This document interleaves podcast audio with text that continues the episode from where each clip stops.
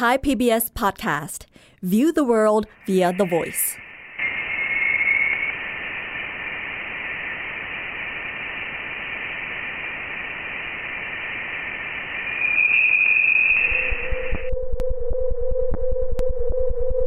นี่ไม่ใช่รายการสยองขวัญ แต่เป็นรายการวิทยาศาสตร์ เสียงที่ทุกคนกำลังจะได้ยินต่อจากนี้ จะเป็นเสียงที่เกิดขึ้นในอวกาศ ที่เดินทางผ่านอุปกรณ์บนยานอวกาศ และถูกส่งกลับมาอย่างโลก เรื่องราวของมันจะเป็นอย่างไร สามารถติดตามฟังกันได้ใน Star Stuff ตอน เสียงจากห้วงอวกาศ Star Stuff เรื่องเล่าจากดวงดาว The Space TH สวัสดีครับ วันนี้อยู่กับผมเติ้ลนัทนนท์ดวงสูงเนินนะครับ ตอนนี้เนี่ยอาจจะเปิดตัวกันมาแปลกหน่อยนะครับ เพราะว่า นอกจากเติ้ลจะอยู่คนเดียวแล้วเนี่ยยังเอาเสียงที่หลายคนอาจจะบอกว่าฟังดูน่ากลัวนะครับ มาเปิดให้ฟังต้องการจะบิวอารมณ์กันหรือว่ายังไงไม่ใช่นะครับ ตอนนี้เนี่ยเป็นตอนพิเศษที่เติ้ลพยายามทำขึ้นมานะครับ เพื่อที่จะให้ทุกคนเนี่ยได้ลองหลับตา แล้วก็ใช้หูของเรานะครับ ซึ่งก็เป็นหนึ่งในเครื่องมือรับสัมผัสจากธรรมชาตินะครับ ในการที่จะได้ยินเสียง ต่างๆนะครับ แต่ว่าเสียงที่หยิบยกมาให้พวกเราได้ฟังกันนะครับ อาจจะไม่ได้เป็นเสียงที่เกิดขึ้นบนโลก แต่ว่าเป็นเสียงที่เกิดขึ้นจากอวกาศนะครับ ตามชื่อรายการเลยก็คือ Star Stuff เรื่องเล่าจากดวงดาวนะครับ วันนี้เนี่ยอาจจะไม่ได้มาพูดคุยกัน แต่ว่าอยากเอาเรื่องราวของเสียงจากอวกาศมาคุยนะครับ ให้ทุกคนได้ฟังกันครับในตอนนี้ เชื่อว่าพอพูดอย่างนี้แล้วเนี่ย หลายคนตั้งคำถามกันเลยนะครับว่า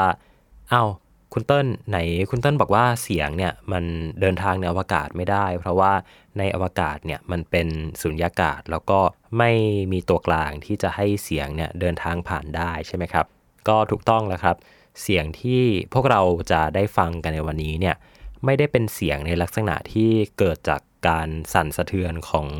ตัวกลางที่เป็นอากาศนะครับ เสียงที่เกิดจากการสั่นสะเทือนของอากาศที่เป็นตัวกลางเนี่ยก็คือเสียงที่เนี่ยครับทุกคนกำลังฟังอยู่อยู่ตรงนี้เนาะใครที่ใส่หูฟัง ใครที่ฟังผ่านลำโพงนะครับไม่ว่าจะเป็นลำโพงคอมพิวเตอร์ลำโพงโทรศัพท์มือถือแท็บเล็ตต่างๆเนี่ยการทำงานของมันเกิดจากตัวลำโพงเนี่ยเขาสั่นสะเทือนเพื่อให้อากาศรอบตัวเนี่ยมันสั่นสะเทือนแล้วก็เป็นมีเดียหรือว่าเป็นมีเดียมนะครับภาษาไทยคือตัวกลางเนี่ย ในการที่จะพาเอาเสียงจากแหล่งกำเนิดเนี่ยมายังหูของเรา และทุกคนก็จะได้ยินกันนะครับ แต่ในอวกาศเนี่ยมันไม่มีตัวกลาง ถูกต้องแล้วครับทุกคนเข้าใจถูกต้อง แต่เสียงที่เราจะได้ยินกันเนี่ยเป็นเสียงที่เกิดจากตัวกลางลักษณะอื่นนะครับ ถามว่าเอาแล้วตัวกลางลักษณะอื่นคืออะไรนะครับ ต้องเล่าให้ฟังก่อนว่าเสียงเนี่ยมันก็คือคลื่นชนิดหนึ่งใช่ไหมครับ แต่คลื่นทุกชนิด ไม่จำเป็นว่าจะต้องเป็นเสียง นึกออกไหมครับ ทุกวันนี้เราใช้ชีวิตอยู่กับคลื่นนะครับ ไม่ว่าจะเป็นคลื่นแม่เหล็กไฟฟ้า คลื่นต่างๆ คลื่นน้ำคลื่นทะเลจะว่าอย่างนั้นก็ไม่ผิดนะครับ เรียกได้ว่าเป็นคลื่นเหมือนกัน เพียงแต่ว่าคลื่นเนี่ยพอเราเอามาวางลงบนกราฟนะครับ หรือว่าวางลงบนอุปกรณ์ต่างๆ เนี่ย เราก็จะเห็นโครงสร้างของคลื่นใช่ไหมครับ หลายคนอาจจะเรียนกันมาแล้วในชั้นมปลายนะครับว่า คลื่นเนี่ยมันมีความยาว มันมีความถี่ มันมีแอมติจูดอะไรของมันนะครับ ซึ่งเสียงที่เราจะมาฟังกันในวันนี้เนี่ยมันคือการเอาความถี่ของธรรมชาติในรูปแบบอื่นนะครับ ไม่ว่าจะเป็นคลื่นในย่านแม่เหล็กไฟฟ้า คลื่นแสง คลื่นแม่เหล็กไฟฟ้าต่างๆ เนี่ยมาแปลงให้อยู่ในรูปแบบของเสียงที่เราสามารถได้ยินนะครับ พูดง่ายๆก็คือการเอาคลื่นแม่เหล็กไฟฟ้าเนี่ยที่เกิดจากตัวกลางนะครับที่เกิดจากตัวแหล่งกำเนิดอีกทีหนึ่งเนี่ยมาแปลงให้เกิดเป็นคลื่นเสียง เพื่อให้เราได้ใช้ประสาทสัมผัสนะครับที่เป็นหูของเราเนี่ยในการที่จะได้ยินมันนะครับ ถามว่ามันเป็นข้อมูลทางวิทยาศาสตร์หรือเปล่า จริงๆ ก็ตอบได้ว่าเป็นนะครับ เพราะว่าบรรดานักฟิสิกส์หรือว่านักวิทยาศาสตร์เนี่ยเขาก็จะต้องวิเคราะห์ คลื่นเหล่านี้เนี่ยแหละครับในการที่จะ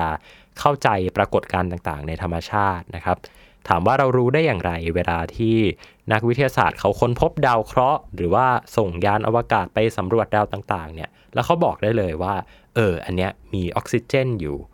อันนี้มีไฮโดรเจนอยู่ หรือว่าตรงนี้เนี่ยเรียกได้ว่าเป็นสุดขอบของระบบสุริยะแล้ว เขาก็วิเคราะห์จากคลื่นนะครับที่ตัวยานอวกาศเนี่ยเขาสามารถตรวจจับได้นั่นเองครับ ดังนั้นข้อมูลที่เราเอามาให้ได้ยินกันในวันนี้เนี่ยจริง ๆ ก็นับว่าเป็นข้อมูลทางวิทยาศาสตร์นะครับ แต่เราอาจจะได้เห็นมันในรูปแบบของคลื่นเสียงที่หูของเราเนี่ยได้ยินนะครับ ถามว่านักวิทยาศาสตร์เขามานั่งฟังกันไหมก็อาจจะมีบ้างนะครับ แต่ว่าเรียกได้ว่าการเอาเสียงมาเปิดให้ฟังกันนี้เนี่ยมันก็ ใครจะรู้สึกยังไงก็มาแชร์กันได้นะครับ แต่สำหรับตัวต้นเองเนี่ยต้นรู้สึกว่ามันคือเรื่องราวหนึ่งในธรรมชาติที่บางทีเราอาจจะไม่ต้องมองเห็น บางทีเราอาจจะไม่ต้องไปสัมผัส แต่เราจะใช้หูของเรานี่แหละครับ ฟังแล้วก็ลองจินตนาการดูว่าเราคิดอะไร หลังจากที่ได้ยินมันครับ เกริ่นมาซะยาวนะครับ วันนี้เนี่ยต้นเตรียมเสียงมาทั้งหมด 10 เสียงนะครับ ซึ่งทางนาซาเนี่ยเขาได้ เผยแพร่ออกมานะครับ ให้พวกเราทุกคนสามารถเข้าไปฟังเข้าไปดาวน์โหลดกันมาได้นะครับสำหรับใครที่สนใจ แล้วก็เต้นจะทำตอนลักษณะนี้เนี่ยเรื่อยๆนะครับ สามารถติดตามต่อกันได้ วันนี้ฟังกันก่อน 10 เสียงครับ ไปเริ่มต้นที่เสียงแรกกันเลยครับ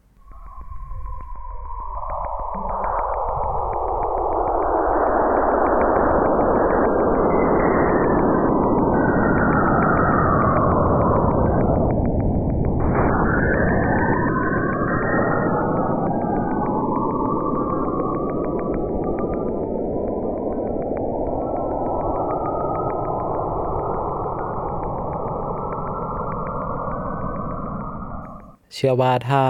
ไม่บอกกันก็คงจะเดาไม่ออกใช่ไหมครับ ว่ามันคือเสียงจากอะไร เพราะว่าเสียงถ้าเราได้ยินกันเนี่ย จริง ๆ ทั้งตอนนี้เนี่ยมันก็จะออกมาคล้ายๆกันนะครับ คืออุปกรณ์ที่ชื่อว่าแมกเนโตมิเตอร์เนี่ยจะเป็นอุปกรณ์ที่นักวิทยาศาสตร์เขาจะชอบติดไปกับยานอวกาศนะครับ เสียงที่เราได้ยินก็จะมาจากอุปกรณ์เหล่านี้นี่แหละครับ ตัว magnetometer เนี่ยก็ตามชื่อเลยว่า magneto เนี่ยมันมาจากคำว่า magnet เนาะ magnet ก็คือแม่เหล็กใช่ไหมครับมิเตอร์ก็คือตัววัดเนาะการวัดอะไรก็ตาม magnetometer เนี่ยก็เลยเป็นตัวอุปกรณ์ที่เขาจะใช้ในการวัดแม่เหล็กนะครับหรือว่าวัดตัวคลื่นแม่เหล็กไฟฟ้าด้วยนะครับ สามารถวัดได้ เสียงที่เราได้ยินกันไปเมื่อสักครู่เนี่ยนะครับเป็นเสียงจากยานแคสซินีในระหว่างที่กำลังเก็บ ข้อมูลของดวงจันทร์เอนเซลดัสของดาวเสาร์นะครับ ดวงจันทร์เอนเซลดัสเนี่ยลักษณะของตัวดวงจันทร์เนี่ยเขาก็จะเป็นดวงจันทร์ที่ขาวสวยนะครับ ในขณะเดียวกันก็จะมีน้ำพุนะครับ น้ำพุเขาก็จะพุ่งออกมาจากแกนใต้ของดาวนะครับ ใครที่เคยเห็นภาพเนี่ยก็น่าจะจดจำได้กันนะครับ เป็นดวงจันทร์ที่สวยงามแล้วก็เป็นเอกลักษณ์มากดวงหนึ่งครับ ต่อกันด้วยเสียงที่2นะครับเสียงนี้เนี่ยต้นว่าน่าจะฟังกันง่ายหน่อยครับ เพราะว่าต้นจะบอกให้ฟังว่าเสียงนี้เนี่ยเป็นเสียงในระหว่างการลงจอดของยานอวกาศลำหนึ่งนะครับ ซึ่งเป็นยานที่ไปลงจอดในจุดที่ไกลที่สุดเท่าที่มนุษย์เคยส่งยานไปลงจอดนะครับ ไปฟังเสียงนี้กันครับ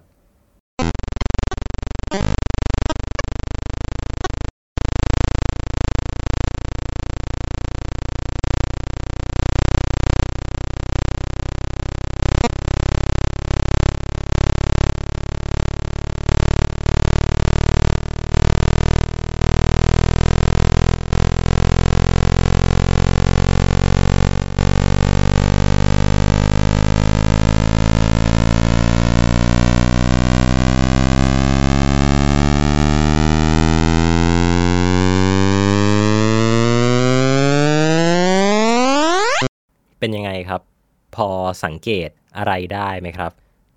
ที่ถามว่าพอสังเกตได้ไหมเนี่ย เพราะว่า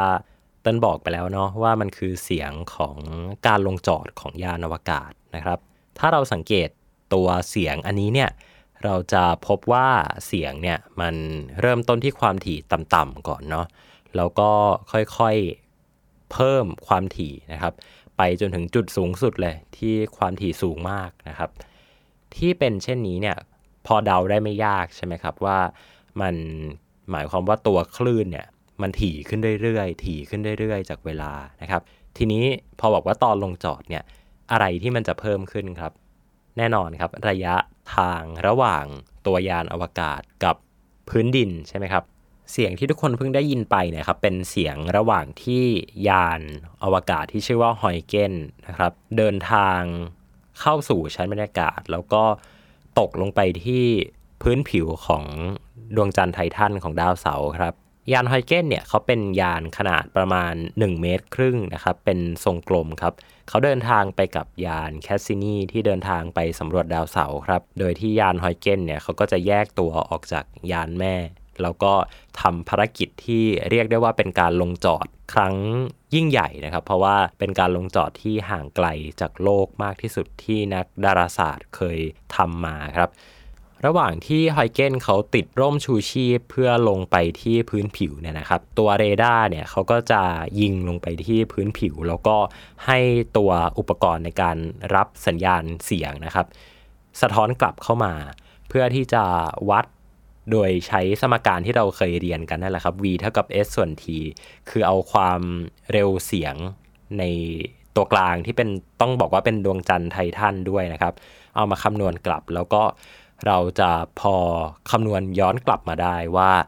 ระยะทางตอนนั้นเนี่ยฮอยเกนเขาอยู่ห่างจากพื้นผิวของดาวเสาร์เท่าไหร่นะครับ ทีนี้เนี่ยพอเราเอาเสียงที่เป็นข้อมูลดิบเนี่ยมาเปิดเมื่อกี้นี้ครับ เราก็จะพบว่าเออพอ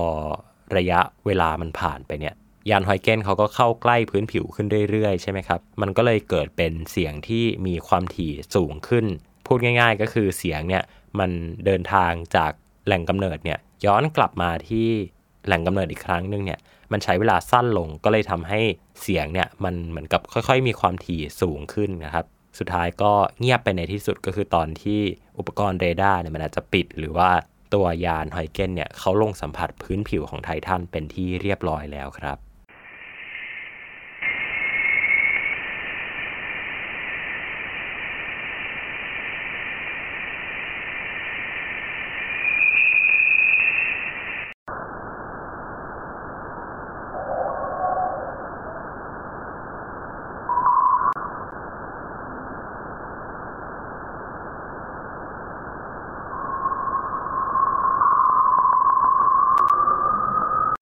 อันนี้เนี่ยยากเลยครับ คือไม่มีทางรู้อยู่แล้วนะครับ ถ้าไม่บอกกันเนี่ยว่ามันเป็นเสียงของอะไร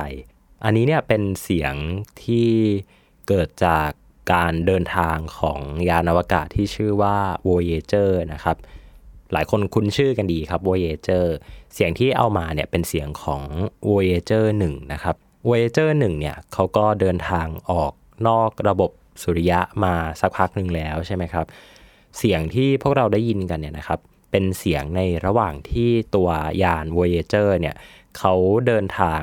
เข้าไปในบริเวณที่เรียกว่าเป็น interstellar space นะครับ หรือว่าเป็นช่องว่างระหว่างดวงดาวนะครับ ซึ่งบริเวณนี้เนี่ยมันก็จะประกอบไป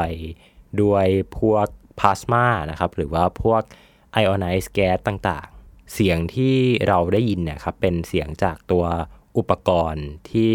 วัดการสั่นสะเทือนของคลื่นพวกนี้นี่แหละครับ มันจะมีช่วงที่เหมือนกับมีเสียงพีคขึ้นมาใช่ไหมครับ ก็นั่นแหละครับ หมายความว่าตัวยานเนี่ยเขาเดินทางไปถึงจุดที่เออเขาตรวจพบพวกพลาสมาพวก ionized gas เนี่ยมากเป็นพิเศษกว่าบริเวณอื่นนะครับ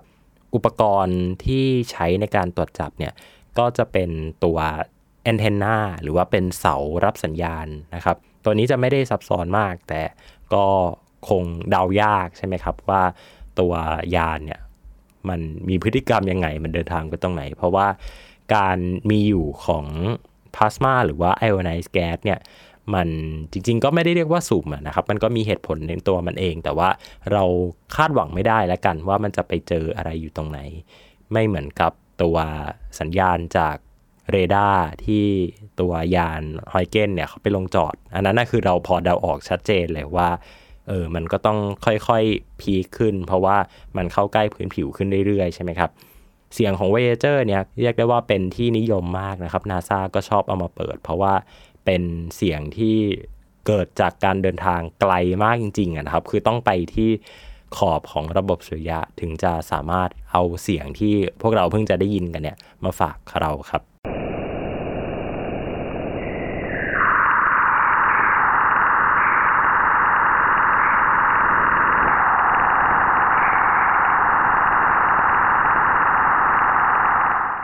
เสียงนี้ครับน่าสนใจไม่แพ้กันครับ เพราะว่าเป็นเสียงของยานอวกาศที่ชื่อว่าจูโน่นะครับ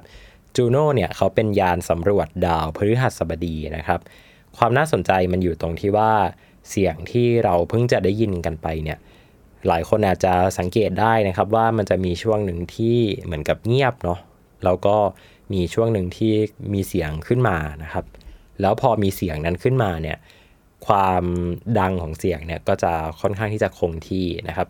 ที่เป็นแบบนี้ก็เพราะว่าเสียงนี้เนี่ยมันบันทึกมาจากอุปกรณ์ที่เป็น magnetometer บนยานนะครับ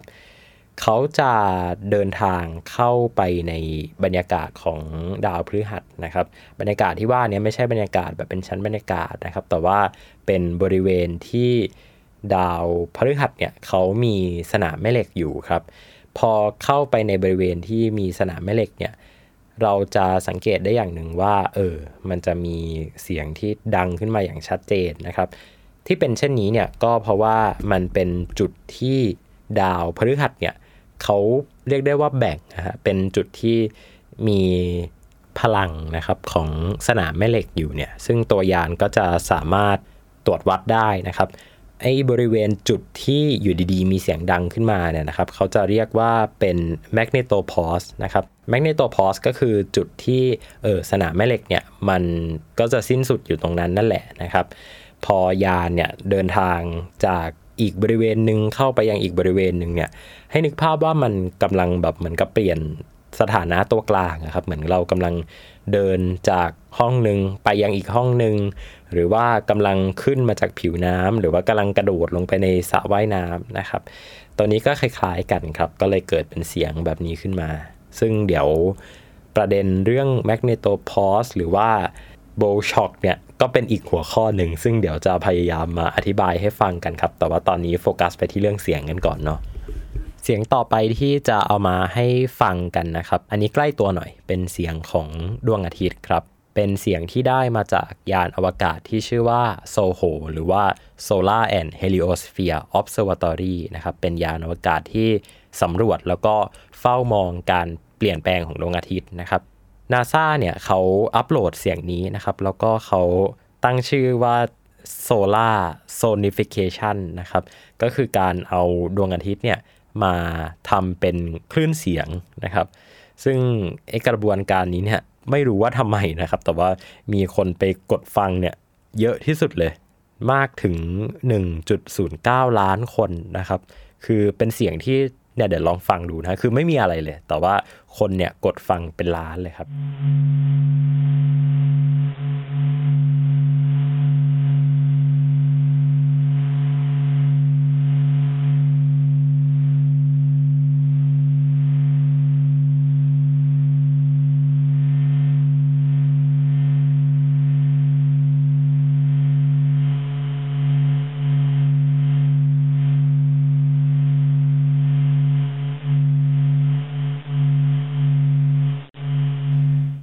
พอฟังอันนี้แล้วเนี่ยส่วนตัวต้นเองเนี่ยก็ไป search หาข้อมูลเพิ่มเติมนะครับ ก็ค้นพบว่าการเอาดวงอาทิตย์เนี่ยมาทำเป็นเสียงเนี่ยมันมีคนกลุ่มคนที่ทำกันจริงจังมากเลยนะฮะคือมี project หนึ่งนะครับ เป็นของนักศึกษาที่มหาวิทยาลัยสแตนฟอร์ดนะครับเขาทำ project ที่ชื่อว่า sonification of solar harmonic นะครับ ตัวย่อของเขาเนี่ยคือ SoSH Project นะครับ ซึ่งเขามีทำเว็บไซต์ด้วยนะครับ แล้วก็เขียนกระบวนการเขียนขั้นตอน แล้วก็หลักการทางฟิสิกส์ต่างๆนะครับ ไม่ว่าจะเป็นฟิสิกส์เรื่องดวงอาทิตย์หรือว่า heliophysics นะครับ มาจนถึงฟิสิกส์เรื่องเสียง เราจะแปลงยังไงจะต้องมีการใส่ค่าอะไรบ้างนะครับ จะ visualize หรือว่าแสดงผลมันออกมาเป็นยังไงเนี่ยเขามีการทำที่ จริงจังมาก ๆ เลยนะครับเดี๋ยวเต้นจะแปะตัวลิงก์ไปยังเว็บไซต์ของตัวโครงการเนี้ยเอาไว้ในคำอธิบายของพอดแคสต์ตอนนี้แล้วกันครับ เผื่อใครที่สนใจอยากไปดูเพิ่มเติม เพราะว่าต้นมองว่ามันน่าสนใจดีนะ กลายเป็นว่าอันนี้เนี่ยอาจจะน่าสนใจมากกว่าอันอื่นๆ ที่เราได้ฟังกันด้วยซ้ำเพราะว่ามันสามารถทำได้ไม่ยากมากนะ เพราะว่า ข้อมูลของดวงอาทิตย์เนี่ยมันมีออกมาทุกวันอยู่แล้วนะครับ ถ้าใครที่ติดตาม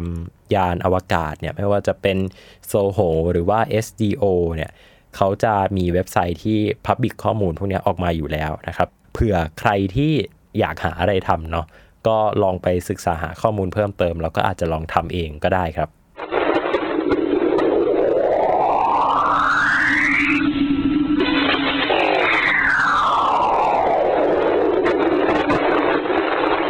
อันนี้ฟังดู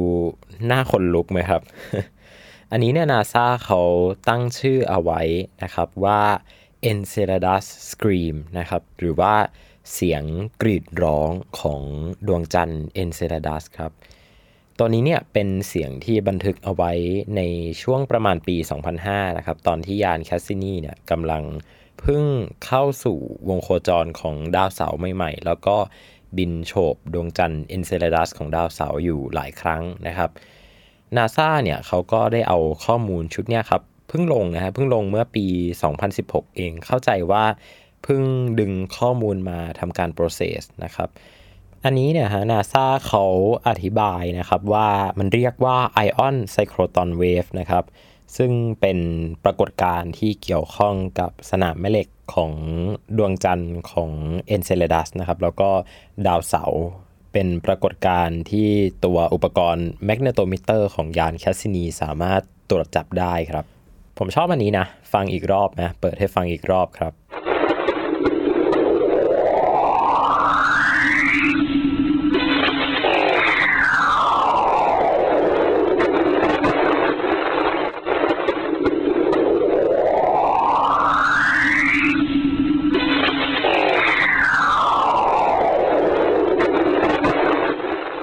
มาถึงเสียงสุดท้ายของวันนี้กันบ้างนะครับ อันนี้เป็นเสียงของ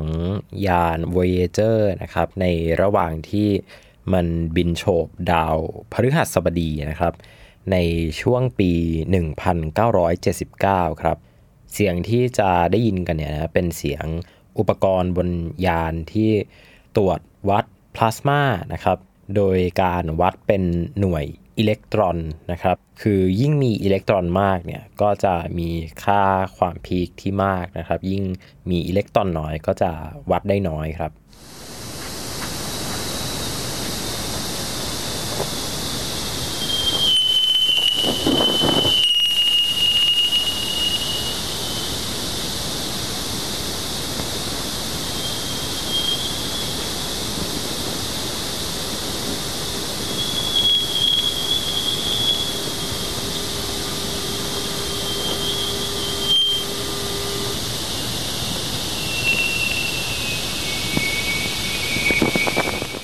ประมาณนี้ก่อนแล้วกันครับสำหรับในตอนนี้ครับ เรียกได้ว่าเป็นคอนเทนต์ที่แปลกใหม่เนาะแปลกไหมคือเต้นรู้สึกว่าจริง ๆ แล้วเนี่ย เสียงมันก็เป็นตัวบ่งบอกถึงธรรมชาติได้อย่างหนึ่งนะฮะ คือเราอาจจะคุ้นชินกับเสียงบนโลกในลักษณะที่มันเกิดจากการสั่นสะเทือน แต่ว่าจริง ๆ แล้วเนี่ยถ้าเราแปลงความถี่กลับไปกลับมา เราก็จะพบว่าเออถ้าเราเอาสิ่งที่ปกติแล้ว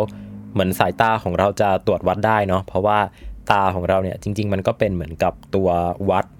คลื่นเหมือนกันแต่เป็นคลื่นแม่เหล็กไฟฟ้าเนาะคือเป็นคลื่นในย่านที่มนุษย์สามารถมองเห็นได้นะฮะที่เราท่องกันเนี่ยตั้งแต่กี่นาโนเมตร ไปจนถึงกี่นาโนเมตร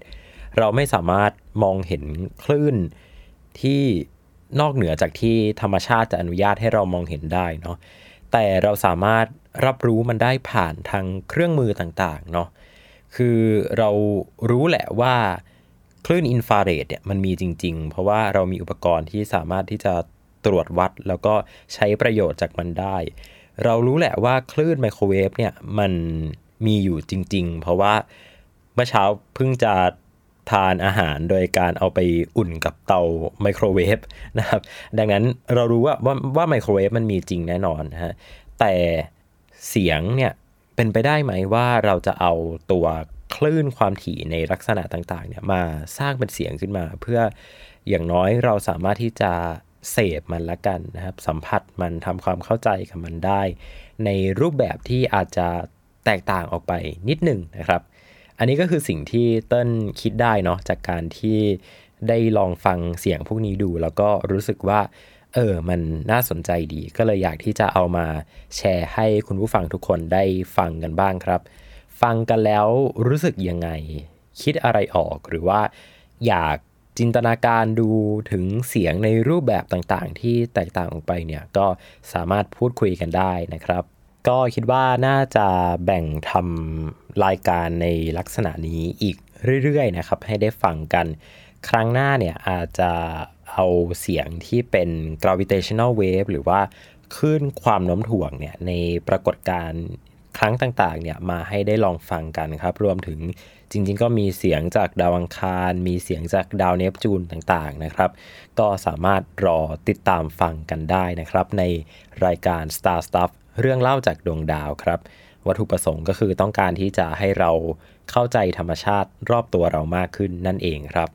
ตอนนี้ผมเติ้ลนัทนนท์ดวงสูงเนิน ลาคุณผู้ฟังทุกคนไปก่อน ตอนหน้าพบกันใหม่ สวัสดีครับ